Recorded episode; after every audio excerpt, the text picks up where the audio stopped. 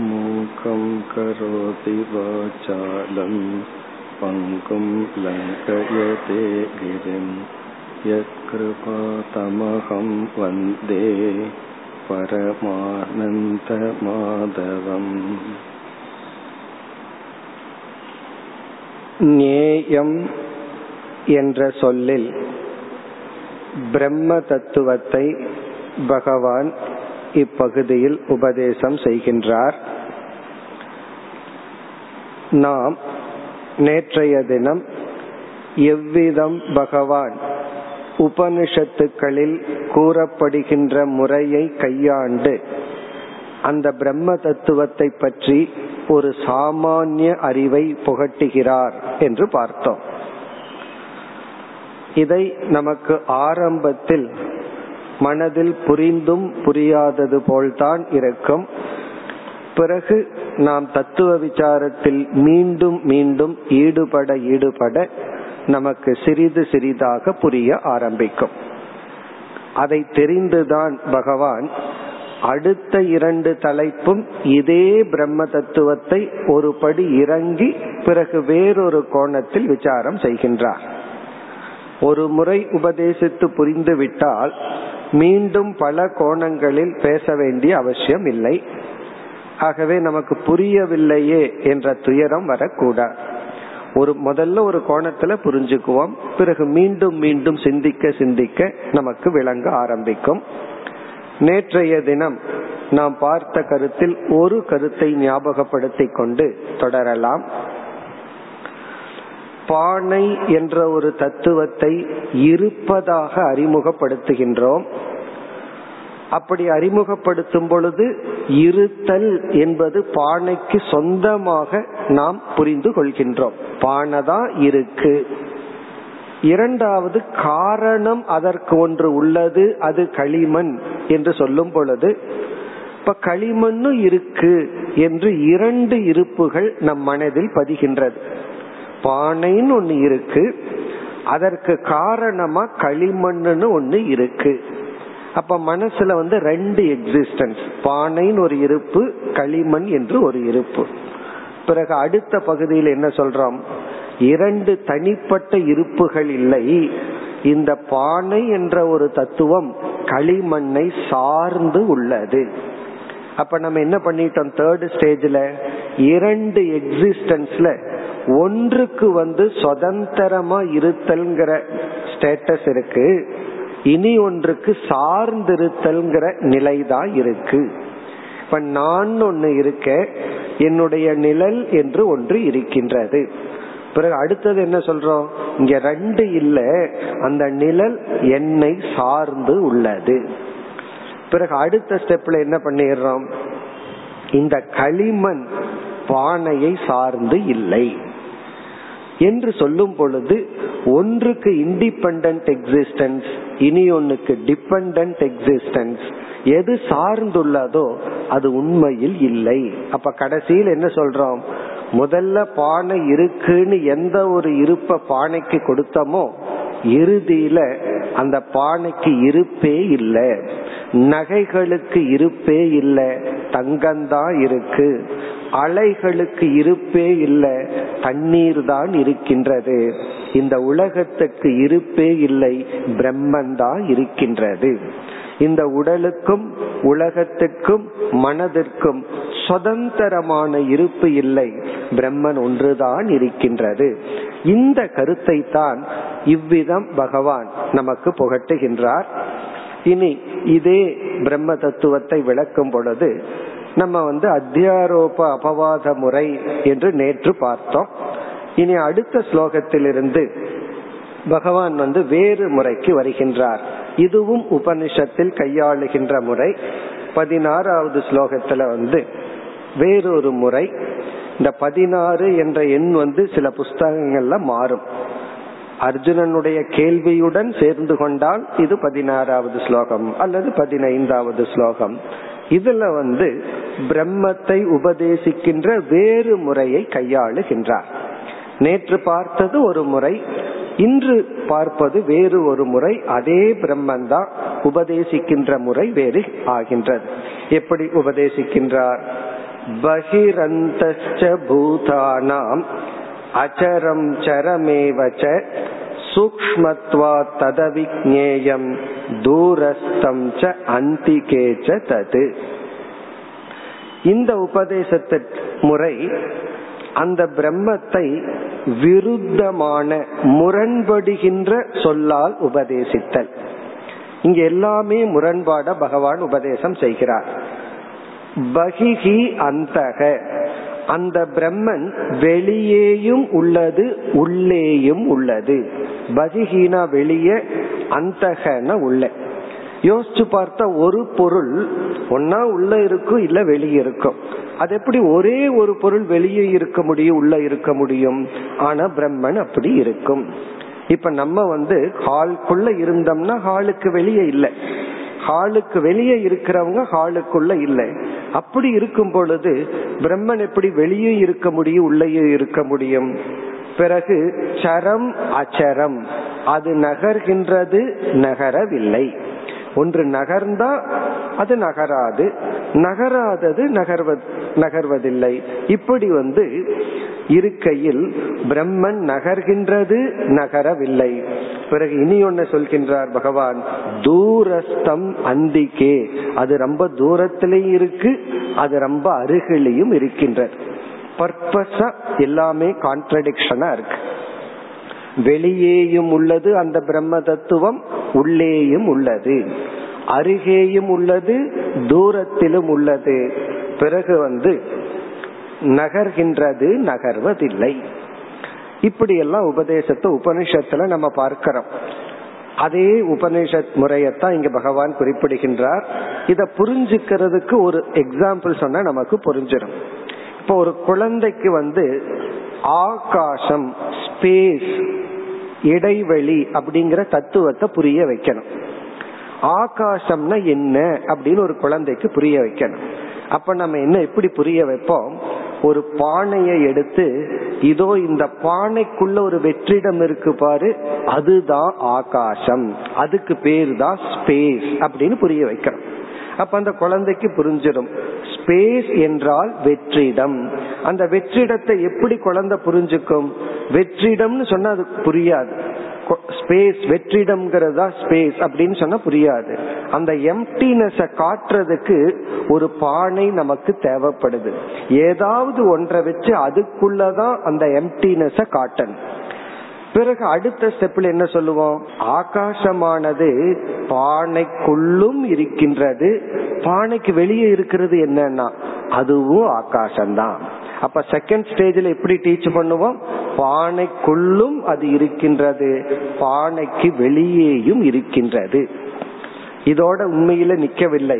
இது ஒரு ஸ்டே ஒரு ஸ்டெப் தான். அப்ப அந்த குழந்தைக்கு புரிஞ்சிடும் வெட்ட வெளியே பார்த்துடனே இதுதான் ஸ்பேஸ் அது எப்படி முதல்ல புரிஞ்சதுன்னா லிமிட்டடா அது புரிஞ்சது. உள்ளேயும் இருக்கு வெளியேயும் இருக்கு. அதுக்கு அடுத்த ஸ்டேஜ் டீச்சிங் வந்து முதல்ல வந்து பானைக்கு உள்ள ஆகாசம் இருக்கு. பானைக்கு வெளியே ஆகாசம் இருக்குன்னு சொன்னா அடுத்த ஸ்டேஜில் எப்படி உபதேசம் பண்ணுவோம் ஆகாசத்துக்குள்ளதான் பானையே இருக்கு. அது ஃபைனல் ஸ்டேஜ் முதல்ல வந்து பானைக்குள்ள இருக்கு பானைக்கு வெளியே இருக்கு. இறுதியில் என்ன சொல்லுவோம்? பானையே ஆகாசத்திற்குள்ளதான் இருக்கு. அதே போல இந்த எக்ஸாம்பிள் புரிந்து விட்டால் உள்ளேயும் இருக்கின்றது வெளியேயும் இருக்கின்றது என்றால் இந்த பிரம்மனுக்கு உள் வெளி என்ற வேற்றுமை கிடையாது. இந்த விருத்தமா உபதேசிக்கிறதிலிருந்து இந்த இரண்டு குணமும் பிரம்மனிடத்தில் கிடையாது. இந்த உடலின் அடிப்படையில் உடலுக்குள்ளும் உடலுக்கு வெளியேயும். பானைய உடல்னு கற்பனை பண்ணிட்டா உடலுக்குள்ளும் உடலுக்கு வெளியேயும். இந்த மாதிரி இரண்டு முரண்படுகின்ற சொல்லில் பிரம்மத்தை சொல்லும் பொழுது நம்ம இறுதியா புரிஞ்சுக்க வேண்டித்தது இந்த இரண்டு தன்மையும் பிரம்மனுக்கு இல்லை. பிரம்மனுடைய அடிப்படையில இன் அவுட் அப்படிங்கிறது கிடையாது. உள்ளே வெளியேங்கிறது கிடையாது. அதே போல நகர்கின்றது நகரவில்லை அப்படிங்கிற உபதேசத்துல நகர்தல் நகரவில்லைங்கிறதுக்கு அப்பாற்பட்டது. நம்ம பார்க்கறதெல்லாம் ஒன்னா மோஷன் மோஷன்லெஸ் நகர்வது நகராததை அனுபவிச்சிட்டு இருக்கோம் பிரம்மனுடைய நிலைக்கு வரும்போது இரண்டுக்கும் அப்பாற்பட்டது. பிறகு அருகில் இருப்பது தூரத்தில் இருப்பது. இதுக்கெல்லாம் வந்து இதுக்கு இதே விஷயத்த சொல்லலாம். இதுவும் ஆகாசத்தினுடைய அடிப்படையில தான். பக்கத்துல தூரத்துலங்கிறது ஒரு ஸ்டாண்ட் பாயிண்ட்ல அதாவது வந்து அருகில் எது இருக்கின்றது? இப்ப எனக்கு அருகில் எது இருக்கு அப்படின்னு சொன்னா இங்க இருக்கிற பொருள்களை சொல்லலாம். பிறகு இனி ஒரு ஆங்கிள் வந்து முன்னாடி இருக்கிற தாவரங்களை சொல்லலாம். இப்படி எல்லாமே ஒரு ஸ்டாண்ட் பாயிண்ட் தான். ஆனா வேறொரு ஆசிரியர் இனி ஒரு அழகான விளக்கமும் கொடுப்பார்கள். அதாவது ஞானிக்கு பிரம்மன் மிக அருகில் இருக்கின்றதாம். அஜானிக்கு பிரம்மன் வந்து ரொம்ப தூரத்தில் இருக்கான். ஏன்னா நம்ம வந்து ஒரு பொருளை இரண்டு விதத்தில் இழக்கலாம். உண்மையிலேயே அந்த பொருளை நம்ம தொலைச்சு போடலாம். இரண்டாவது அறியாமையினால் ஒரு பொருளை நாம் இழக்கலாம். அறியாமையினால் ஒரு பொருளை நம்ம இழந்துட்டோம் அப்படின்னா அது நம்மிடமே மிக அருகில் இருந்தாலும் அது மிக தூரத்தில் உள்ளது. இதுக்கு சாஸ்திரத்துல கொடுக்கிற உதாகரணம் வந்து உங்களுக்கு தெரிந்ததுதான் பத்து பேர் ஆத்த கடந்து அவன் எண்ணி பாக்குறான் எல்லாமே கடந்துட்டோமான்னு. அவன் ஒன்பது பேர்த்த எண்ணிட்டு தன்னை எண்ணாமல் விட்டு விடுகின்றான். அப்ப இவன் வந்து பத்தாவது மனிதனை தேடிக்கொண்டிருக்கின்றான். இந்த பத்தாவது மனிதனை தேடுபவனுக்கு இந்த பத்தாவது மனிதன் தூரத்தில் இருக்கிறானா பக்கத்தில் இருக்கிறானா? அப்படின்னு சொன்னா அறியாமை இருக்கும் பொழுது மிக தூரத்தில் இருக்கின்றான். ஏன்னா வேற யாராவது தொலைஞ்சிருந்தா போய் தேடி கண்டுபிடிச்சிடலாம். தேடுபவனையே இவன் தேடிக்கொண்டிருக்கும் பொழுது இவன் கண்டுபிடிக்கவே முடியாது. காரணம் என்ன? இவன் வந்து இவனை தேடிட்டு இருக்கான் அதனால இவனுக்கு கண்டுபிடிக்கிறதுக்கு வாய்ப்பே இல்லை. வாழ்க்கையில பல விஷயத்த நம்ம பண்ணிட்டு இருக்கோம் நம்ம வந்து நம்மிடத்திலேயே வச்சுட்டு தேடும் பொழுதுதான் அது கிடைப்பதில்லை. அப்ப இது கிடைக்கணும்னா என்ன பண்ணணும்னா ஞானத்தினால மட்டும்தான் இது கிடைக்கும். இப்ப அறியாமையினால் நாம் வாழ்க்கையில் ஒன்றை இழந்திருந்தால் அதை அறிவினால் தான் பெற முடியும். வேற ஏதாவதுல இழந்திருந்தா வேற ஏதாவது காரணத்துல பெறலாம். அப்படி நம்மை நாம் அறியாமையில் இழந்துள்ளோம். நம்ம இடத்துல எத்தனையோ சக்திகள் இருக்கு. நம்ம இடத்துல எத்தனையோ வரங்கள் இருக்கு. வேறொரு வேதாந்த ஆசிரியர் ரொம்ப அழகா சொல்லுவார் கடவுள் வந்து நமக்கு மனசை கொடுத்திருக்காரா? அந்த மனசுக்குள்ள கடவுளை புரிஞ்சுக்கிற சக்தியையும் கொடுத்திருக்காராம். அத புரிஞ்சுட்டோம் அப்படின்னா முழுமையான மோட்சத்தை அடையிற திறனையும் கொடுத்துள்ளார். இதையெல்லாம் நம்மிடம் இல்லாதது போல் நாம் இழந்தவர்களாக இருக்கின்றோம். இப்ப இந்த விதத்திலையும் இதற்கு பதில் சொல்லலாம். அந்த பிரம்மன் அருகிலும் இருக்கின்றது தூரத்திலும் இருக்கின்றது. இது ஒரு மெத்தட் இப்ப இந்த முறைப்படி இந்த உபதேசத்தில் பிரம்மன் உள்வெளி பிறகு வந்து நகர்தல் நகராமை அருகில் இருத்தல் தூரம் இருத்தல் இதற்கெல்லாம் அப்பாற்பட்ட தத்துவம். இனி அடுத்த ஸ்லோகத்துல இதே கருத்து தான் பகவான் கூறுகின்றார். அவிபக்தம் ச பூதேஷு விபக்தம் இவஸ்திதம் பிளவுபடாத பிரம்மன் பிளவுபட்டது போல் நமக்கு தெரிகின்றது. இதற்கு மேல தெளிவா பிரம்ம தத்துவத்தை உபதேசிக்கவே முடியாது. அதாவது இந்த உலகத்துல எல்லாமே பிளவுபட்டது போல் நம்ம அனுபவிக்கிறோம். நான் வேறு நீ வேறு இது வேறு அது வேறுன்னு. அந்த பிளவுபட்ட பொருள்களில் பிளவுபடாமல் அந்த பிரம்மன் இருக்கின்றது என்று கூறி இரண்டாவது வரியில் இந்த பிரம்மன் தான் சிருஷ்டி ஸ்திதி லய காரணம் அப்படின்னு அறிமுகப்படுத்துறார். அறிமுகப்படுத்திட்டு இந்த தலைப்பை இங்க முடிச்சிட்டு அடுத்த தலைப்புக்காக இங்க ஒரு விதை போடுறார் பகவான். அடுத்த தலைப்பு வந்து பிரகிருதி புருஷன் அப்படிங்கிற தலைப்பு. அதற்கான விதையை இந்த ஸ்லோகத்துல செய்கின்றார். பூத பர்திருச்ச தஜ்ஞேயம் பிரப விஷ்ணு என்ற சொற்களில் பகவான் என்ன சொல்றார்? அனைத்து ஜீவராசிகளையும் தாங்குவதும் அனைத்து ஜீவராசிகளை உற்பத்தி செய்வதும் அனைத்து ஜீவராசிகளையும் தனக்குள் எடுத்துக்கொள்வதும் பிரம்ம தத்துவம். அப்படிங்கறத மட்டும் சொல்லி இப்படிப்பட்ட பிரம்ம தத்துவத்தை பகவான் அடுத்ததற்கு அடுத்த ஸ்லோகத்திலிருந்து பிரகிருதி புருஷன் என்ற சொல்லில் விளக்க போகின்றார். ஆகவே இந்த பகுதியை வந்து நாம் அந்த கடைசி இரண்டு தலைப்பில் பார்க்க போகின்றோம். பிறகு இந்த பிரம்ம தத்துவத்தை இறுதியான ஒரு ஸ்லோகத்தில் பகவான் விளக்குகின்றார். இந்த பதினெட்டாவது ஸ்லோகத்தில் ஜோதிஷாம் தத் ஜோதிகி ஜோதிஷாம் அபி தத் ஜோதிகி தமச பரமுச்சதே. இதுவும் ஒரு உபனிஷத்துக்களினுடைய சாராம்சம். பிருகதாரண்யக உபனிஷத்தில் ஸ்வயம் ஜோதி பிராமணம் என்ற ஒரு பகுதி. ரொம்ப விஸ்தாரமான விளக்கமான ஒரு ஒரு பகுதி. அங்கு வந்து ஜோதி லைட்டுங்கிற ஒரு பிரின்சிபலை உபனிஷத் உதாகரணமா எடுத்துக்கொண்டு அதன் மூலமா பிரம்மத்தை விளக்குகின்றது. அங்க ஒரு பெரிய கதை மாதிரி வரும். உனக்கு வந்து பொருள்களை பார்க்க எது ஜோதி? ஆதித்யன் சூரியன் தான் ஜோதி. ஆதித்யே அஸ்தமிதே சூரியன் அஸ்தமனம் ஆகிவிட்டால் உனக்கு எது ஜோதி? சந்திரன். சந்திரன் இல்லைன்னா உனக்கு எது ஜோதி? நட்சத்திரங்கள். நட்சத்திரங்கள் போயிட்டா உனக்கு எது ஜோதி? அப்ப கண். என்ன ஒண்ணுமே இல்லைன்னா அந்த இருட்ட கண்ணு பார்க்குதே. சரி கண்ணும் உனக்கு இல்லைன்னா உனக்கு எது ஜோதி? என்றால் மனம். இப்படியே போய் வந்து ஆத்மாதான் ஜோதிஷாம் ஜோதிகி. என்று உபனிஷத்துல வந்து ஜோதிகளுக்கெல்லாம் ஜோதி என்ற விதத்தில் ஒரு விதமான விளக்கம் இருக்கு. அதை இங்கு பகவான் குறிப்பிட்டு இந்த நேயம் அப்படிங்கிற தலைப்பு பிரம்ம தத்துவத்தை நிறைவு செய்கின்றார். நம்ம சுருக்கமா இது மிக மிக விஸ்தாரமான தலைப்பு. இந்த ஜோதிஷாம் ஜோதிங்கிறதுல நம்ம பல மணி நேரம் விசாரம் பண்ணலாம். அவ்வளவு விஷயங்கள் இருக்கு. நம்ம சுருக்கமா இப்ப பார்ப்போம். நம்ம ஏற்கனவே இந்த பிரம்மத்தினுடைய இருப்பை புரிந்து கொள்ற விஷயத்துல நேற்று நம்ம பார்த்தோம். இரண்டு விதமான இருப்பு. மூன்று விதம்னு பார்த்தோம். அந்த பிராதிபாசிகத்தை இப்ப விட்டுருவோம். ஒரு விதமான இருப்பு வந்து இல்லாமைக்கு உட்பட்டதுன்னு பார்த்தோம். இப்ப புஸ்தகம் இருக்கு பேனா இருக்கு அவர் இருக்கின்றார். எந்தெந்த பொருள்களிடத்தில் எக்ஸிஸ்டன்ஸ் இருப்ப நம்ம கனெக்ட் பண்றோமோ அது ஒரு காலத்துல இல்லாம போறத பார்க்கிறோம். பிறகு அந்த இருப்புக்கு எதிரியையும் பார்க்கிறோம். இல்லைன்னு சொல்லிட்டு இருந்தா வந்துட்டேயே அப்படின்னு சொல்லி பாக்கிறோம் அந்த இருப்பை வந்து பகவான் எப்படி உபதேசம் பண்ணாரு? நீ நினைக்கிற சத் நீ நினைக்கிற அசத்துக்கு அப்பாற்பட்ட பாரமார்த்திக சத்து அப்படின்னு அங்க சொன்னார். அதே போல பிரம்மத்திற்கு சத்தியம் ஞானம் அனந்தம்னு ஒரு லட்சணம் இருக்கு. சத் சொரூபம் சித் சொரூபம் அல்லது அறிவு சொரூபம்னு ஒரு பிரம்மத்துக்கு லட்சணம் இருக்கு. இப்ப பிரம்மத்துக்கு இனி ஒரு லட்சணம் அறிவு சொரூபம். இரு சத் சொரூபம் பிரம்மன் அல்லது சத்தியம் பிரம்ம. இனி ஒன்று ஞானம் பிரம்ம அல்லது அறிவு சொரூபம் பிரம்மன்.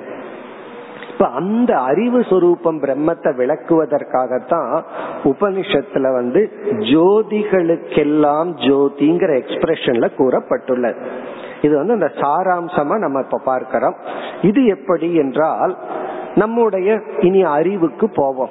நம்ம எதை அறிவுன்னு சொல்லுவோம்? ஒரு பொருளை பார்க்கிறோம். அந்த பொருளை பற்றிய எண்ணம் மனசுல ஏற்பட்டா அறிவுன்னு சொல்றோம்.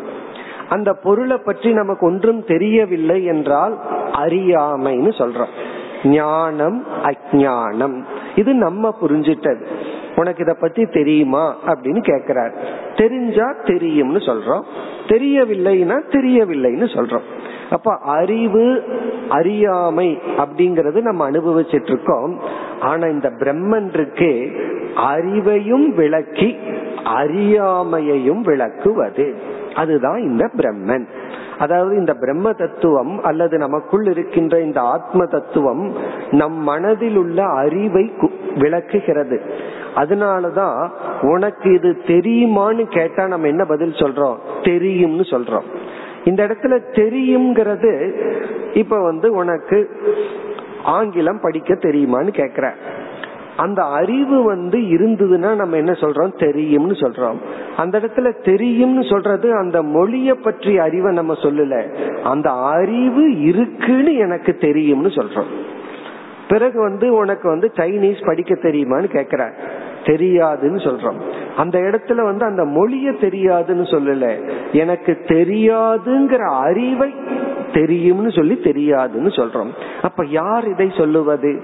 நம்ம மனசுக்குள்ள இருக்கிற அறிவையும் அறியாமையையும் ஏதோ ஒரு தத்துவம் விளக்கி வருகிறது. அதுதான் பிரம்ம தத்துவம். அதே போல ஒரு ஞானிக்கு வந்து உடல்நிலை சரியில்லை. கை கால் போயிடுதுன்னு வச்சுக்கோமே. அல்லது ஒரு கஷ்டம் வருது. அப்ப அந்த ஞானி என்ன சொல்லுவான் அந்த மனதுல வந்து உடம்பு சரியில்லைன்னா சந்தோஷமாவா இருப்பான் அந்த இந்த உடல்நிலைய மனது வந்து கண்டிப்பா ரிஃப்ளெக்ட் பண்ணும்.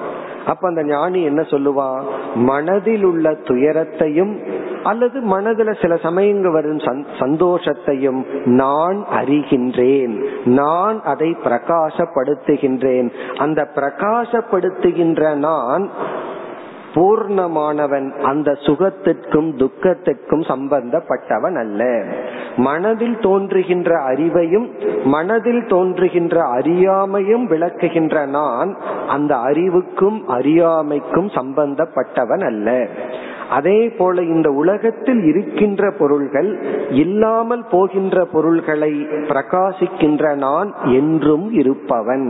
இப்ப நான் வந்து என்னைக்குமே சத் சொரூபம் என்னைக்குமே ஞான சொரூபம் என்னைக்குமே ஆனந்த சொரூபம் அன்கண்டிஷனலி நிபந்தனை இல்லாமல் இப்படி இந்த பிரம்ம தத்துவத்தை நான் புரிந்து கொள்ளும் பொழுது என்னுடைய மனதுல வந்து மரண பயம் வராது. ஏன்னா அந்த மரணத்துக்கு நான் சாட்சி.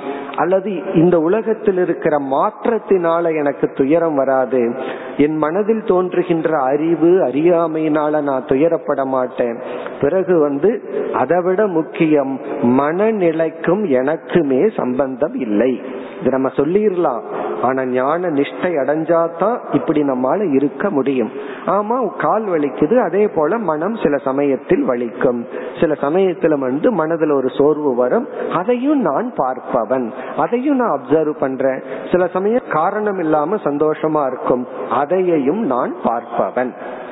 இப்படி சத்திய சொரூபத்தையும் பிரம்மன் இந்த மாதிரி விளக்கும் சாஸ்திரம் விளக்கும் பிறகு வந்து ஞான சொரூபத்தையும் ஜோதிஷாம் ஜோதின்னு விளக்கிற பகுதிகள் உண்டு. ஆனந்த சொரூபத்தையும் தைத்திரிய உபனிஷத் போன்ற உபனிஷத்துகளில் விளக்கம் வந்துள்ளது.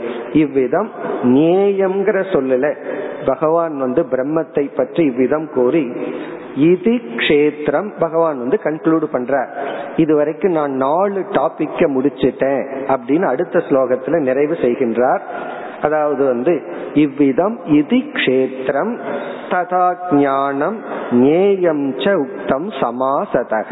அதாவது மிக சுருக்கமாக கஷேத்ரஜன் என்ற தத்துவமும் கஷேத்ரன் என்ற தத்துவமும் ஞானம் என்ற சொல்லில் நட்பண்புகளும் பிறகு நேயம் என்ற சொல்லில் பிரம்ம தத்துவமும் சுருக்கமாக இங்கு விளக்கப்பட்டது. மத் பக்த ஏதத் விக்ஞாய என்னுடைய பக்தன் இந்த தத்துவத்தை உணர்ந்து உடனே பகவான் பிரயோஜனத்தை சொல்றார். மத் பாவாய உபபத்தியதே. அவன் என் சொரூபமாகவே ஆகி விடுகின்றான். என்னை அறிபவன் என்னை அடைகின்றான். இது வந்து இந்த ஒரே விஷயத்துலதான் நடக்கும். பிரம்ம விஷயத்துல மட்டும்தான் அறிதலே அடைதல். வேற எதுலயும் இது நடக்காது. யோகாசனம் எல்லாம் எப்படி பண்ணணும் அப்படின்னு அறிதல் அதனுடைய பலனை நமக்கு கொடுத்துறாது இந்த ஊருக்கு போகணும்னு அறிஞ்சிட்டோம்னா அந்த ஊருக்கு போயிட மாட்டோம். அறிதல் வேறு அடைதல் வேறு. ஆனால் எந்த ஒன்றை அறியாமையினால் இழந்தோமோ அதை அறிவினால் அடைய முடியும். இந்த பத்தாவது மனிதனை அடையணும்னா அவன் என்ன பண்ணுனா அடைவான்.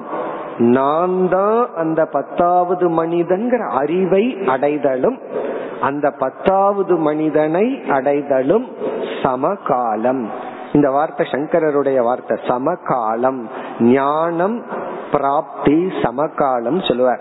பிரம்மத்தை புரிஞ்சுக்கிறதும் பிரம்மத்தை அடைவதும் சேம் டைம்னு சொல்லுவார். எந்த செகண்ட்ல நான் தான் பத்தாவது மனிதன்கிற ஞானம் இவனுக்கு வருதோ அதே செகண்ட்ல அந்த பத்தாவது மனிதனை அடைகின்றான். அப்ப எந்த செகண்ட்ல நான் தான் பிரம்மன் ஒருத்தன் புரிஞ்சுக்கிறானோ அதே செகண்ட்ல அந்த பிரம்மத்தை அடைகின்றான். அந்த பிரம்மத்தை அடைஞ்சிட்டா என்னென்ன பலன்? அதெல்லாம் தான் சொல்லி இந்த அத்தியாயத்தை பகவான் நிறைவு செய்ய போறார். இனி அடுத்த தலைப்பு வந்து பிரகிருதி புருஷன். இந்த அத்தியாயத்தினுடைய கடைசி இரண்டு தலைப்பு. இந்த இரண்டு தலைப்பை பகவான் வந்து இங்க டிஸ்கஸ் பண்ணி பிறகு என்ன செய்ய போகின்றார்? இருபதாவது ஸ்லோகத்திலிருந்து இருபத்தி நான்காவது ஸ்லோகம் வரை இந்த சில ஸ்லோகங்களில் இறுதி தலைப்பான பிரகிருதிங்கிற சொல் புருஷகங்கிற சொல்ல விசாரம் செய்து இதே பிரம்மத்தை தான் இப்ப வெறும் பிரம்மத்தையே இப்ப விசாரம் பண்ணார். இப்ப அந்த பிரம்மத்துடன் பிரகிருதிங்கிற சொல்ல சேர்த்து விசாரம் பண்ண போறார். அப்படி விசாரம் செய்து முடித்து பிறகு கடைசி ஒரு பத்து ஸ்லோகங்களில் இந்த ஞானத்தை அடைந்த ஞானி எப்படி இந்த உலகத்தை பார்க்கிறான். ஒவ்வொருவரும் என்னென்ன சாதனைகளில் இருக்கின்றார்கள்? படிகளை எல்லாம் சொல்ல போறார். ஒருவன் வந்து எந்த சாதனையில ஆரம்பிச்சு எந்த சாதனையில முடிக்கணும்? பிறகு அந்த பிரம்ம தத்துவத்தை ஞானி எப்படியெல்லாம் உணர்கின்றான்? உணரும் பொழுது அவனுக்கு எப்படிப்பட்ட பலன் கிடைக்கின்றது? இப்படி எல்லாம் ஒரு கன்க்ளூஷன் சொல்லி இந்த அத்தியாயத்தை நிறைவு செய்ய போகின்றார். இந்த பகவத்கீதையிலேயே மிக மிக கடினமான அத்தியாயம்னு சொன்னா அது பதிமூன்றுன்னு சொல்லலாம். இரண்டாவது அத்தியாயம் கடினம்னு சொல்லலாம். கடினம்னு என்ன அர்த்தம்? உபனிஷத்தினுடைய சாரத்தை சுருக்கமாக பகவான் பிழிஞ்சு வச்ச அத்தியாயம் இது. இனி நம்ம வந்து கடைசி இரண்டு தலைப்புக்கு செல்கின்றோம். பிரகிருதி புருஷக. இந்த புருஷகங்கிற சொல்லுக்கும் பிரம்மன் என்றுதான் பொருள். கஷேத்ரஜன்கிற சொல்லுக்கும் பிரம்மன் அர்த்தம்.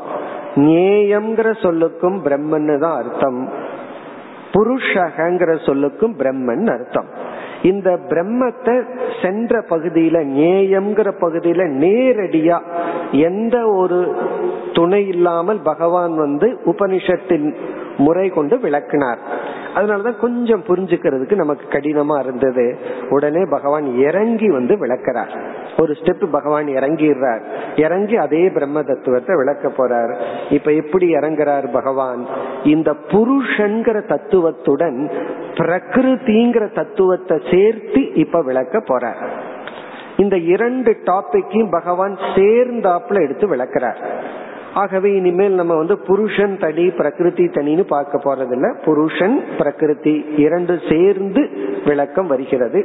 இனி அடுத்த சொல் புருஷன்கிற சொல்லுக்கு பிரம்மன் தான் அர்த்தம்னு பார்த்துட்டோம். நேற்றே பார்த்தோம் பிரம்மன்னா என்ன? அதுக்கு ஒரு அர்த்தத்தை நம்ம மனசுல பதிய வைக்கணும்னு பார்த்தோம். இந்த அனைத்து உலகத்திற்கும் மாறிக்கொண்டே இருக்கின்ற இந்த உலகத்துக்கு மாறாத ஒரு தத்துவம். அந்த பிரம்மன் சத்தியமானது அறிவு சொரூபமானது பூர்ண சொரூபமானதுன்னு பார்த்து வச்சிருக்கோம். இப்ப அப்படிப்பட்ட ஒரு பிரம்மன். அந்த பிரம்மனிடத்தில் அந்த பிரம்மத்துக்கு என்ன லட்சணம் பார்த்தோம்? அது என்றும் இருப்பது. நாம பார்த்து அழியக்கூடிய இருப்புடன் கூடியதல்ல அறியாமை வரக்கூடிய ஞானம் அல்ல அறிவையும் அறியாமையும் விளக்குகின்ற அறிவு சொரூபம். இருப்பையும் இல்லாமையும் விளக்குகின்ற இருப்பு சொரூபம் இன்பத்தையும் துன்பத்தையும் விளக்குகின்ற ஆனந்த சொரூபம். மனசுல வர்ற இன்ப துன்பத்தை விளக்குகின்ற ஆனந்த சொரூபம். இது பிரம்மன். இந்த பிரம்மனிடம் மாயா என்று அழைக்கப்படுகின்ற ஒரு சக்தி ஒரு பவர் இருக்கின்றது. அந்த பிரம்மனிடம் இருக்கின்ற ஒரு சக்தியை இந்த பகுதியில பகவான் அறிமுகப்படுத்துறார். இப்ப சென்ற பகுதியில பிரம்மத்தை மட்டும் போக்கஸ் பண்ணி பேசினார்.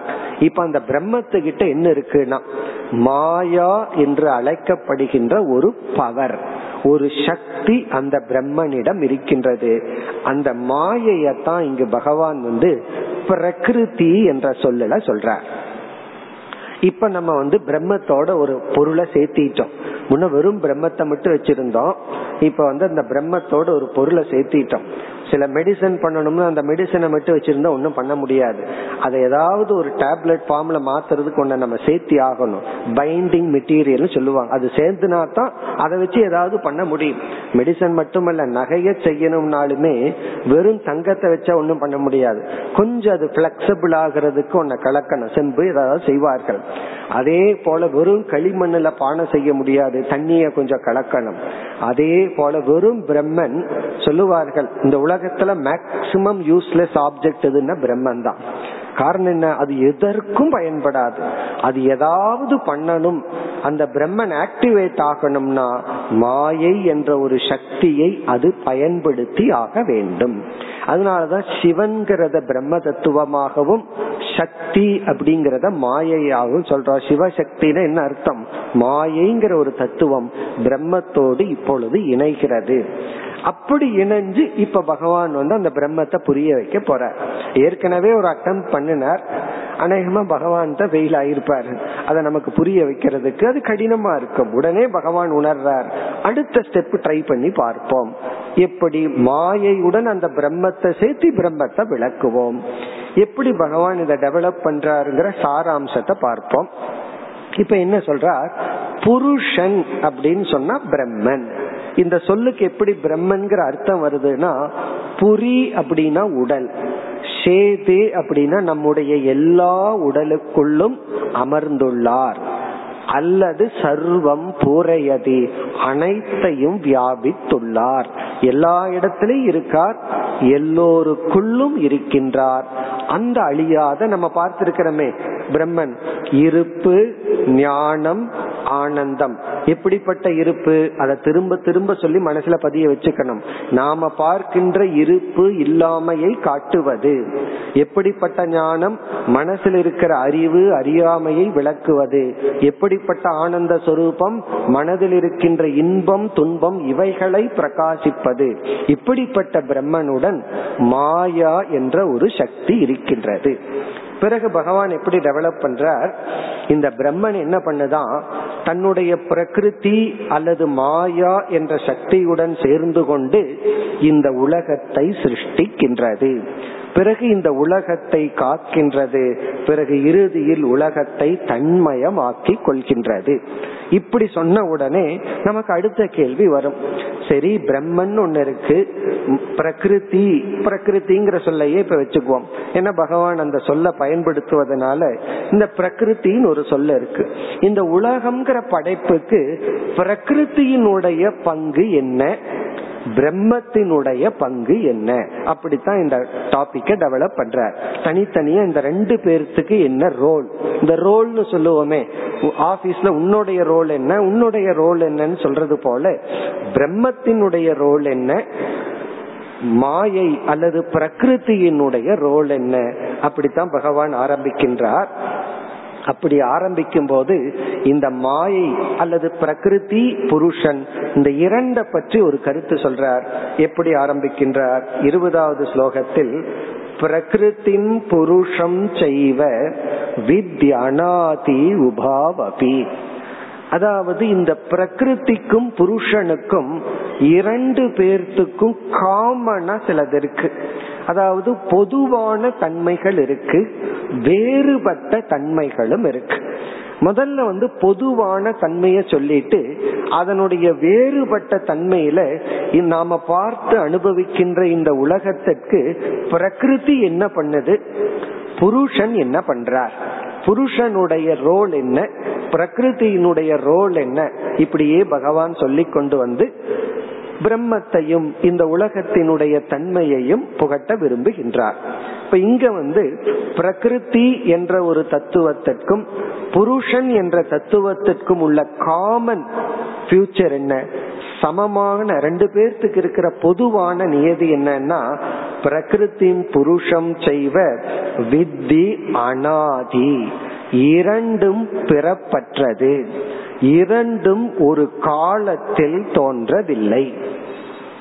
பிரம்மன் தோன்றவில்லை அப்படின்னு சொல்லிட்டாவே பிரம்மனிடத்துல ஒரு சக்தி இருக்குன்னு சொன்னா அது எப்படி திடீர்னு தோன்றி இருக்க முடியும்? கண்டிப்பா அதுவும் அனாதின்னு தான் புரிஞ்சுக்கணும்.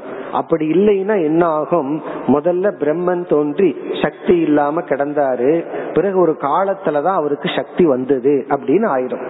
அப்படி அல்ல. பிரம்மன் என்னைக்குமே தோன்றாமல் இருந்தால் அவரிடம் இருக்கின்ற சக்தியும் தோன்றாமல் இருக்கும்.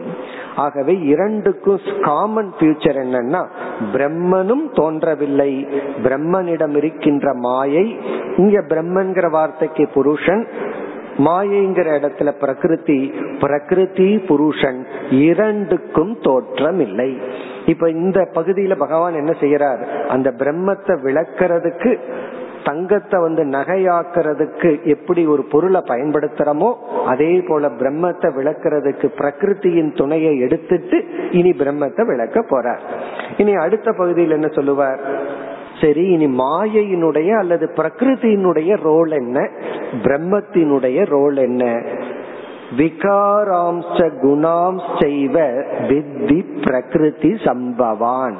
இந்த ஸ்லோகத்துல இரண்டாவது வரியிலேயே என்ன சொல்றார்? பிரகிருத்தியிலிருந்து என்ன வந்தது?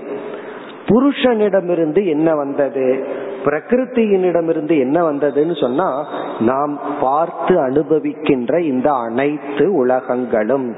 விகாரம்னு சொன்னா எதெல்லாம் நம்ம பார்த்து அனுபவிக்கிறோமோ அவைகள். அதை அடுத்த ஸ்லோகத்துல தெளிவுபடுத்துறார். காரிய கரண கர்த்தத்துவே ஹேது பிரகிருதி ருச்சதே. தெளிவா சொல்றார். ஹேதுனா காரணம். பிரகிருதி காரணம் என்று சொல்லப்படுகிறது. எதற்குனா காரியம்னா நம்முடைய உடல் கரணம் அப்படின்னா நம்முடைய மனம் பிறகு நாம் பார்த்து அனுபவிக்கின்ற இந்த உலகங்கள்.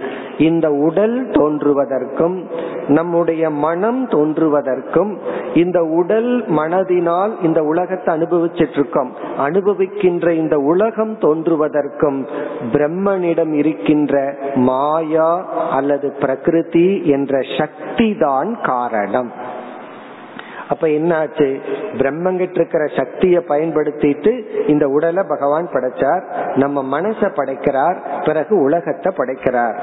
இப்படி இருக்கும் பொழுது புருஷனுடைய ரோல் என்ன? பிரம்மன் என்னதான் பண்ணுது? எதற்கு பிரம்மன் காரணமாக உள்ளது? பிரம்மனிடம் இருக்கின்ற மாயை உலகத்துக்கு மட்டுமல்ல உடலுக்கும் மனசுக்கும் காரணம்டா இந்த பிரம்மன் எதற்கு தான் காரணம்?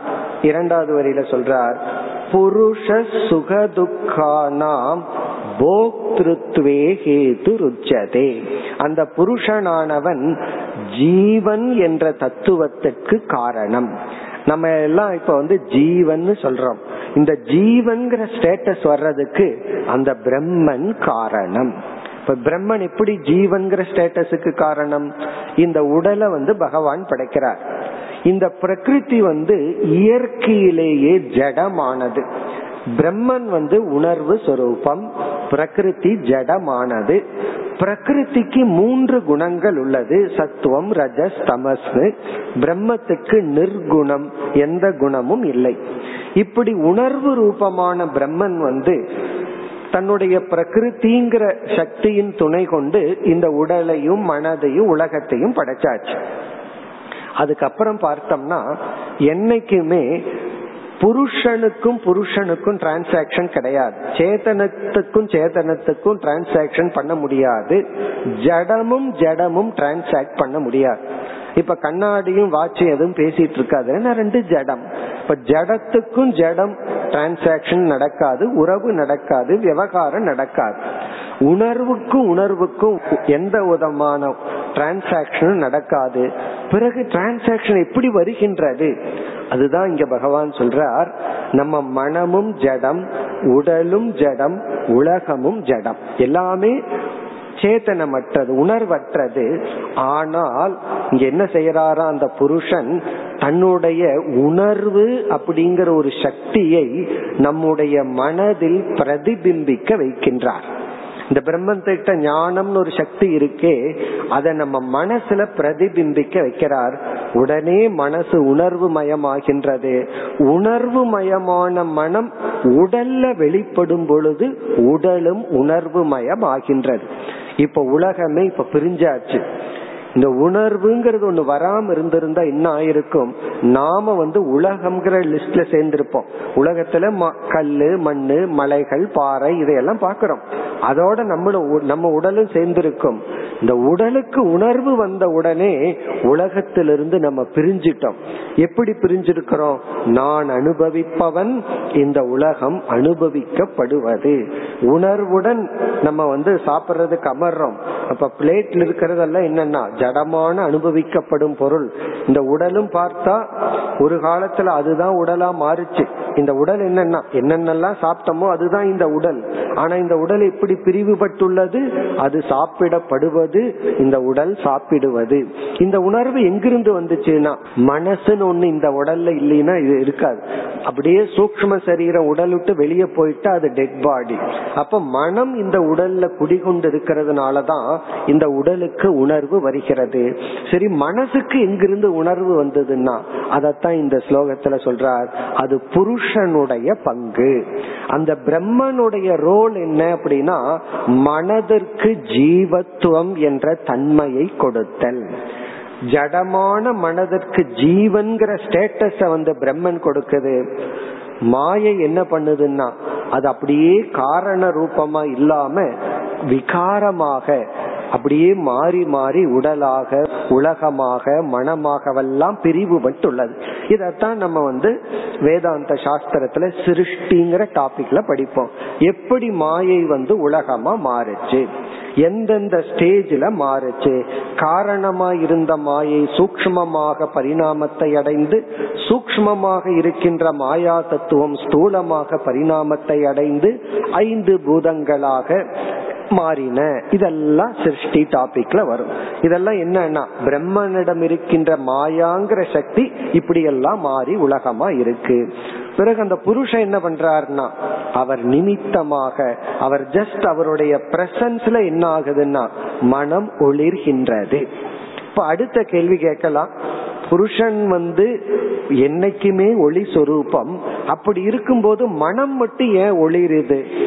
ஜடமான பாறையும் அப்படி ஒளிரலாமே அப்படின்னா அந்த புருஷனுடைய உணர்வுங்கிற தத்துவத்தை ஒளிர்விக்கும் சக்தி உடலுக்கு நேரடியாகவோ ஜட பொருளுக்கோ கிடையாது. மனசுக்கு மட்டும்தான் இருக்கு. இதை நம்ம புரிஞ்சுக்கணும்னா வேறொரு உதாரணத்துக்கு போலாம். இப்ப சூரியனிடமிருந்து ஒளி வருகின்றது. இப்ப சூரியனுடைய ஒளி பாறையிலையும் படுது மண்ணிலையும் படுது ஒரு பானையிலையும் படுது. பானைக்குள்ள தண்ணிய ஊத்துறோம். அதற்குள்ள பார்த்தா சூரியனையே நம்ம பாக்கிறோம் ஏன் பா பாறையில சூரியனை பார்க்க முடியலன்னா அந்த பாறைக்கு அந்த சக்தி இல்லை. பானையினுடைய விளிம்புல பாக்குறதுக்கு அந்த பானைக்கு அந்த சக்தி இல்ல. பானைக்குள் இருக்கிற தண்ணிக்கு சூரியன் அப்படியே ரிஃப்ளெக்ட் பண்ற சக்தி இருக்கு. அதே போல மாயை படைக்கப்பட்ட நம்முடைய மனம் இருக்கே அந்த மனசுக்கு ஒரு சக்தி இருக்கு. என்ன சக்தினா? அந்த பிரம்மத்தினுடைய உணர்வை பிரதிபிம்பிக்கின்ற சக்தி. அந்த பிரம்மத்துக்கு சித் அப்படின்னு பெயர்னா அந்த பிரம்மத்தினுடைய பிரதிபிம்பம் மனசில் இருக்கே அத சிதாபாசம்னு சொல்றோம்.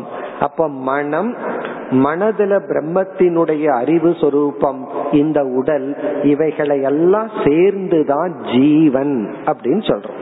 இப்ப ஜீவன் அப்படின்னு சொன்னா நம்ம உடல் நம்ம உடலுக்குள்ள இருக்கிற மனம் பிறகு காரண சரீரம்னு ஒரு தத்துவம் இருக்கு அது. குறிப்பா நம்ம மனம் அந்த உணர்வை பெற்ற மனம் இதெல்லாம் ஜீவன். அந்த உணர்வு யாரிடமிருந்து வந்தது? பிரம்மன் தான் எல்லா இடத்திலும் இருக்கு. அந்த உணர்வை மட்டும் கொடுத்து இந்த உடலுக்கு ஆதாரமா இருந்தா அதே பிரம்மத்துக்கு ஆத்மாங்கிற பெயரை கொடுக்கிறோம். இப்ப பிரம்மனுடைய பங்கு வந்து என்ன? ஜீவ தத்துவத்தை உருவாக்குதல். மாயையினுடைய பங்கு வந்து ஜடமான உலகத்தையும் உடலையும் மனதையும் உருவாக்குதல். இனி அடுத்த ஸ்லோகத்துல பகவான் மிக அழகான இனி ஒரு கருத்தையும் கூறுகின்றார். புருஷ பிரகிருதி ஸ்தோகி புங்தி பிரகிருதி ஜான் குணான் காரணம் குணசங்கோசிய சதசத் யோனி ஜென்மசு. இப்ப இங்க சொல்லப்பட்ட கருத்து ஒரு பெரிய விசாரம். இப்ப இங்க என்ன சொல்கின்றார்னா ஒரு கேள்வி கேட்கப்படுகிறது. இந்த சம்சாரத்தை அனுபவிக்கிறது யார்? மோக்ஷத்தை அடையிறது யார்? அப்படிங்கறது ஒரு பெரிய வேதாந்தத்துல கேள்வி. இந்த துயரத்தை அனுபவிக்கிறவன் யார்? மோக்ஷத்தை அடைபவன் யார்? அதாவது ஜடமான பொருள் துயரத்தை அனுபவிக்காது. இந்த உலகத்திலேயே ரெண்டு தத்துவம் பிரம்ம தத்துவம் அறிவு தத்துவம் ஜட தத்துவம் இந்த உலகம். இப்ப பிரம்ம தத்துவம் அறிவு தத்துவமும் சம்சாரி அல்ல துயரத்தை அனுபவிக்கல. ஜட தத்துவமும் துயரத்தை அனுபவிக்காது. ஜடமானது எப்படி துயரத்தை அனுபவிக்க முடியும்? அதுவே ஜடம். பிறகு யார் சம்சாரி? அந்த கேள்விக்கு இங்க பதில் சொல்றார். இங்க பதில பகவான் எப்படி சொல்றாருன்னா ஒரு கோணத்துல பார்த்தா அந்த பிரம்மன் தான் சம்சாரியா. அந்த பிரம்மத்துக்கே சம்சாரிங்கிற பட்டத்தை கொடுத்துருவோம். எப்படி அந்த பிரம்மன் சம்சாரினா அந்த பிரம்மன் தான் உண்மையிலே அசம்சாரி தான் துயரப்படாதவன் தான் முக்த சொரூபம் தான் இருந்தாலும் தன்னை போல பொய்யான ஒரு ஜீவனை நம்ம மனதுல உருவாக்கி அந்த சிதாபாசன் தான் சம்சாரி. அப்ப இந்த சிதாபாசன் சொல்றமே மனதில் இருக்கின்ற பிரம்மத்தை போல பொய்யான ஒரு பிரம்மன். இப்ப வந்து பானைக்குள்ள சூரியன் இருக்குங்கிற உதாரணத்தை மனசுல வச்சுக்குவோம். பானைங்கிறது உடல் மனம்ங்கிறது பானைக்குள்ள இருக்கிற தண்ணி சூரியன்கிறது பிரம்மன். இப்ப இந்த இந்த பானைக்குள்ள தண்ணிக்குள்ள ஒரு சூரியன் இருக்கே அந்த சூரியன் கிட்ட போய் இப்ப கேக்குறோம். நீ யார்? அப்படின்னு ஒரு கேள்வியை கேக்குறோம். யாரிடத்துல? பானை அதுக்குள்ள தண்ணி அதுக்குள்ள சூரியனுடைய பிரதிபிம்பிச்சிட்டு இருக்கிற சூரியன் கிட்ட போய் கேட்டா அதுக்கு ரெண்டு சாய்ஸ் இருக்கு. அதை சுத்தியும் பார்க்கும். நான் இந்த தண்ணிக்குள்ள இருக்கிறவன் இந்த பானை தான் என்னுடைய உடல் பானை இல்லைன்னா நான் ஏது இந்த தண்ணிக்குள்ள இருக்கிற நான் தான் அப்படின்னு சொல்லும். அதே அந்த பிரதிபிம்பத்துக்கு அறிவு வந்தா இதெல்லாம் என்னை வெளிப்படுத்துகின்ற உபாயம். இதோ நான் அந்த சூரியன் அப்படின்னு சொல்லும். இந்த பிரதிபிம்பமான சூரியன் இருக்கே அதுக்கு ரெண்டு சாய்ஸ் அது என்னைக்கு சுற்றியும் பார்த்து இந்த பானை தான் தண்ணி தான் நான் சொல்லுதோ அது சம்சாரி. என்ன பானை ஆடுச்சுன்னா அதுவும் ஆடும். என்னைக்கு இதெல்லாம் என்ன வெளிப்படுத்துற கருவி நான் யார்னா அதோ அந்த சூரியன். அதே போல நான் யார்? இந்த உடல் மனதுதான் நினைச்சா உடலுக்கும் மனதுக்கும் வர்றதெல்லாம் எனக்கு வருவது. நான் அந்த பிரம்மன்னு நினைச்சா இந்த உடலும் மனதும் என்னை வெளிப்படுத்துகின்ற ஒரு கருவி. நான் அழியாத உணர்வு சொரூபமான ஆத்மா. இதுதான் மோக்ஷம். இப்ப இந்த இடத்துல என்ன சொல்றார்? பகவான் இந்த பானைக்குள் இருக்கிற பிரதிபிம்பத்தை போல இந்த சிதாபாசன் வந்து சம்சாரியா இருக்கிறதுக்கு இரண்டு காரணம். சதசத்யோனி ஜென்மசு. இவனுக்கு பிறப்பு இறப்பு போன்ற நல்ல தீய அல்லது துயரப்படுத்துகின்ற ஜென்மத்துக்கு இரண்டு காரணம். ஒன்று வந்து அறியாமை இரண்டு வந்து மோகம்.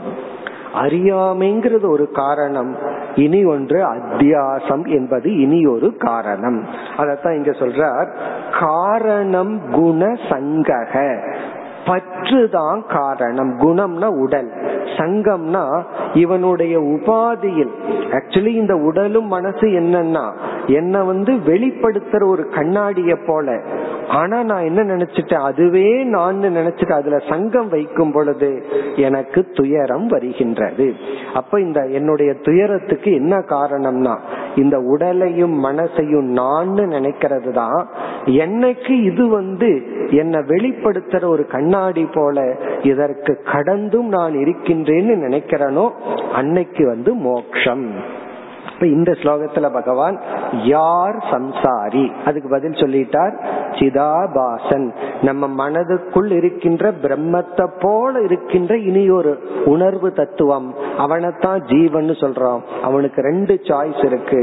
ஒன்று வந்து தன்னை யார்னு சொல்லலாம்? சொல்லும் பொழுது இந்த உடல்னு சொல்லலாம் அல்லது பிரம்மன்னு சொல்லலாம். இங்க ரெண்டு காரணம்னு சொன்னோம். இந்த ரெண்டு காரணமும் இருந்தா தான் இவன் சம்சாரத்தை அனுபவிப்பான். ஒரு காரணம் மட்டும் இருந்தா சம்சாரி ஆனா சம்சாரத்தை அனுபவிக்க மாட்டான். வெறும் அறியாமை மட்டும் இருந்ததுன்னு வைத்துக் கொள்வோம் அப்பொழுது வந்து இவனுக்கு வந்து சம்சாரியா இருக்கான். பொட்டன்சியல் சம்சாரின்னு சொல்லலாம். சம்சாரத்தை அனுபவிக்க மாட்டான். ஆழ்ந்த உறக்கத்துல அறியாமையோட மட்டும் இருக்கும். சந்தோஷமா இருக்கும். விழிச்சதுக்கு அப்புறம் அறியாமையுடன் உபாதியுடன் சங்கம் வருகின்றது. அத்தியாசம் வருகின்றது. அதுதான் துயரத்தை கொடுக்கின்றது. வெறும் அஜானம் ஒன்னும் பண்ணாது. அது செயல்பட்டாதான் நமக்கு ஏதாவது பண்ணும். சில வைரஸ் எல்லாம் நமக்குள்ள இருந்துட்டே இருக்கும்னு சொல்லுவார்கள். அது பேசாம இருக்கிற வரைக்கும் ஒன்னும் ப்ராப்ளம் இல்லையா? செயல்பட ஆரம்பிச்சா தான் ஏதாவது பிரச்சனையை கொடுக்கும். அதே போல அறியாமைங்கிறது ஒரு விதமான உறங்கிக் கொண்டிருக்கின்ற வைரஸ் போல. அது நமக்குள்ள அது மட்டும் இருந்தா ப்ராப்ளம் இல்ல. அது எல்லா நேரத்திலையும் உறங்காது. உடனே விழித்து செயல்படும். அப்படி ஒரு ஜீவன் துயரப்படுவதற்கு காரணம் மூல காரணம் அறியாமை. அதன் விளைவாக இந்த உபாதியை நான் என்று நினைக்கின்றான். இனி அடுத்த ஸ்லோகத்துல வந்து பகவான் இருபத்தி மூன்றாவது ஸ்லோகத்துல ஞானத்தை உபதேசிக்கிறார். அப்போ நான் ஜீவர்களாகிய நாம் எப்படிப்பட்ட ஞானத்துடன் இருக்க வேண்டும்? இப்ப இந்த பிரம்மத்தை பல கோணத்துல பார்க்கலாம். முதல்ல நம்ம இங்க மீண்டும் ஒரு உதாகரணம் பார்ப்போம். இப்போ ஒரு மனிதன் இருக்கான். ஜஸ்ட் அவன மனிதன். இப்ப இந்த மனிதனை வந்து அவன் வந்து இந்த நாட்டுக்கு ராஜாவா இருக்கான்னு வச்சுக்கோமே. அப்ப அந்த மனிதனை என்னன்னு பார்க்கலாம்? ராஜா.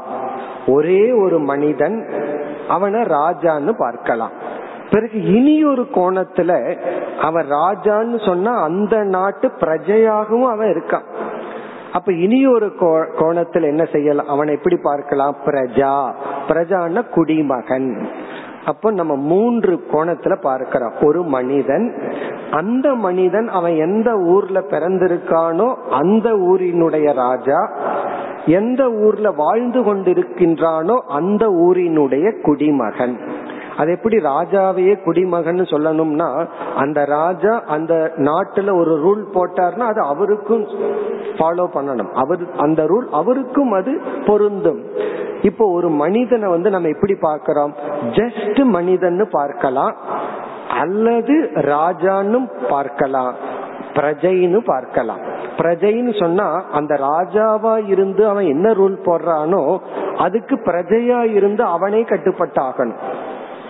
அதே போல நாம் பிரம்மத்தை பிரம்மன்னு பார்க்கலாம் அல்லது பிரம்மத்தை ஈஸ்வரன்னு பார்க்கலாம் அல்லது பிரம்மத்தை ஜீவன்னு பார்க்கலாம். பிரம்மத்தை பிரம்மன்னு பாக்கிறது ஒரு மனிதனை மனிதன் மட்டும் பாக்கிறது எந்த அஜெக்டிவும் இல்லாம மனிதன் is equal to Brahman. Raja is equal to Eswaran. Praja is equal to jeevan. எல்லாம் என்னன்னா ஒரே ஒரு ஆள் தான் ஒரே ஒரு மனுஷனை ராஜான்னு பாக்கிறோம் இப்ப ராஜான்னு ஏன் பாக்கிறோம் இந்த ராஜ்யத்துக்கே அவரோட அசோசியேட் பண்ணும்போது ராஜாவாகிறார். இப்ப ஒருவர் வந்து எப்ப ஆசிரியர்னு சொல்லலாம்? அவர் ஒரு மனிதர். அவர் அவரை சுற்றி சிஷ்யர்கள் இருக்கும் பொழுது அவர் ஆசிரியர். ஒருவனை எப்ப சிஷ்யன்னு சொல்லலாம்? அவன் வந்து ஒரு ஆசிரியரிடம் பயின்று கொண்டிருக்கும் பொழுது அவனுக்கு சிஷ்யன்கிற ஸ்டேட்டஸ் வருது. அதே போல இந்த மூன்று தத்துவம். ஒரே ஒரு மனிதன் அந்த மனிதனுக்கு கிங் ராஜாங்கிற ஸ்டேட்டஸ் எப்படி வந்ததுன்னா ஒரு ராஜ்யத்தை அவனோட சேர்ந்து பார்க்கும்போது ராஜா. அதை நீக்கி அந்த ராஜ்யத்துல வாழ்பவன்கிற ஸ்டேட்டஸோட பார்க்கும்போது குடிமகன்.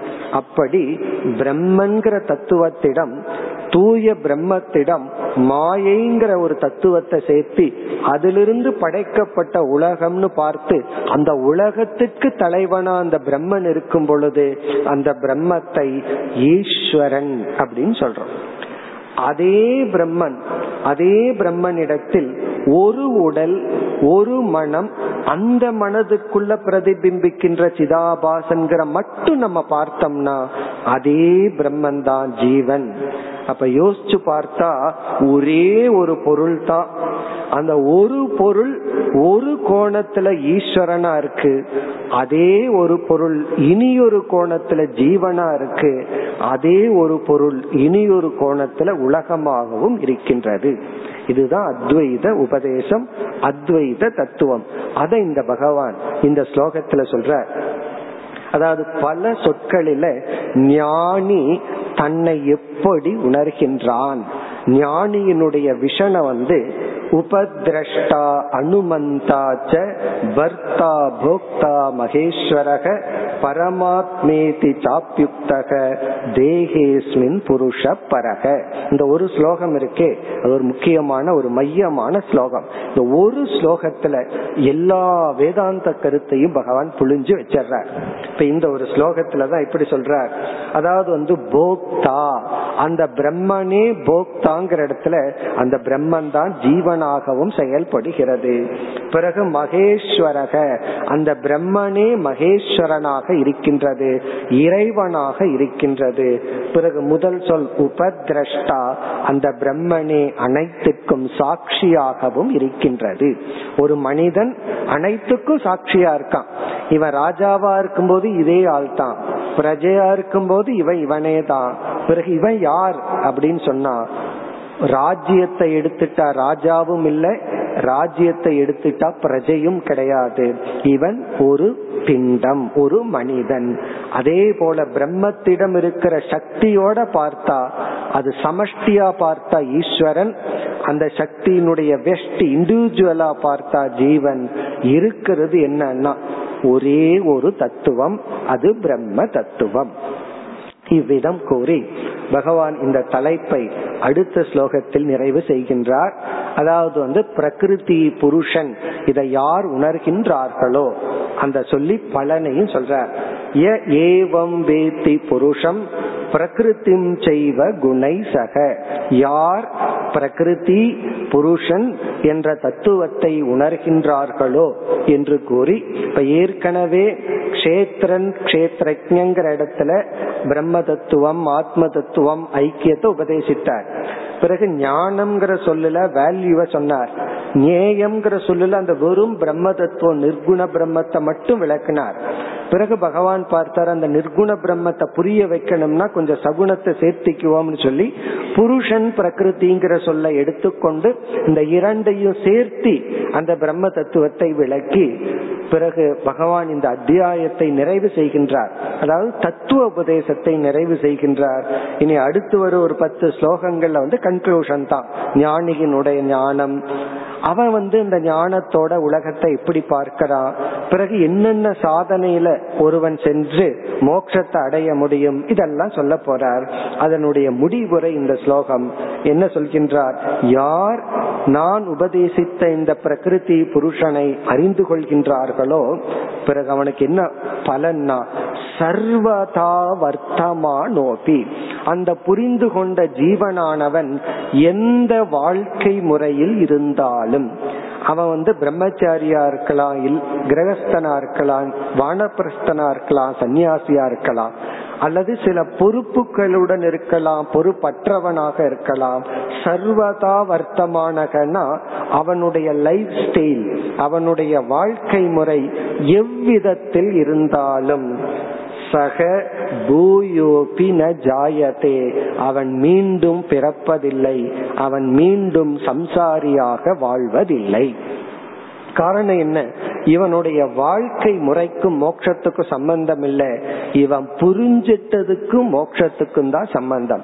நாம எந்த இடத்துல வாழ்றோம் எந்த சூழ்நிலையில வாழ்றோம் யாரை சுற்றி வாழ்கின்றோம்ங்கிறதுக்கும் மன நிறைவுக்கும் சம்பந்தம் இல்லை எப்படிப்பட்ட அவேர்னஸ் எப்படிப்பட்ட அறிவுடன் வாழ்கின்றோம்ங்கிறதுக்கு மன நிறைவுக்கும் தான் சம்பந்தம். ஆகவே சர்வதா வர்த்தமானகன்னு சொன்னா பகவான் ஹண்ட்ரட் பர்சன்ட் சாய்ஸ் கொடுக்கிறார். அவன் எங்கு எப்படி எப்படிப்பட்ட சூழ்நிலையில் வாழ்ந்தாலும் அவன் மீண்டும் பிறப்பதில்லை மீண்டும் துயருறுவதில்லை. இப்ப இந்த ஸ்லோகத்துடன் இந்த அத்தியாயத்தினுடைய முக்கிய உபதேசங்கள் முடிவடைகின்றது. இன்னும் சொல்ல போனா பகவத்கீதையில பிரம்மோபதேசத்தினுடைய முக்கிய பகுதியும் முடிவடைகிறது. இனி வருகின்ற அனைத்து ஸ்லோகங்களிலும் பல கோணங்களில் ஞானியினுடைய மனசுல எப்படிப்பட்ட ஞானம் இருக்கும் அவன் ஞானத்தடைஞ்சிட்டா எப்படிப்பட்ட பலனை அனுபவிக்கின்றான் பிறகு மேலும் பிரம்மத்தை எப்படியெல்லாம் புரிஞ்சிருக்கிறான் பிறகு ஆரம்பத்திலிருந்து கடைசி வரை எப்படிப்பட்ட சாதனை படிகள் உள்ளது என்றெல்லாம் கூறி இந்த அத்தியாயத்தை பகவான் நிறைவு செய்ய போகின்றார் நாளை நாம் நிறைவு செய்வோம் ஓம் போர் நமத போர் நமிதம் போர் போர் நமதச்சதேம் पूर्णस्य पूर्णमादाय पूर्णमेवावशिष्यते ॐ शान्ति शान्ति शान्तिः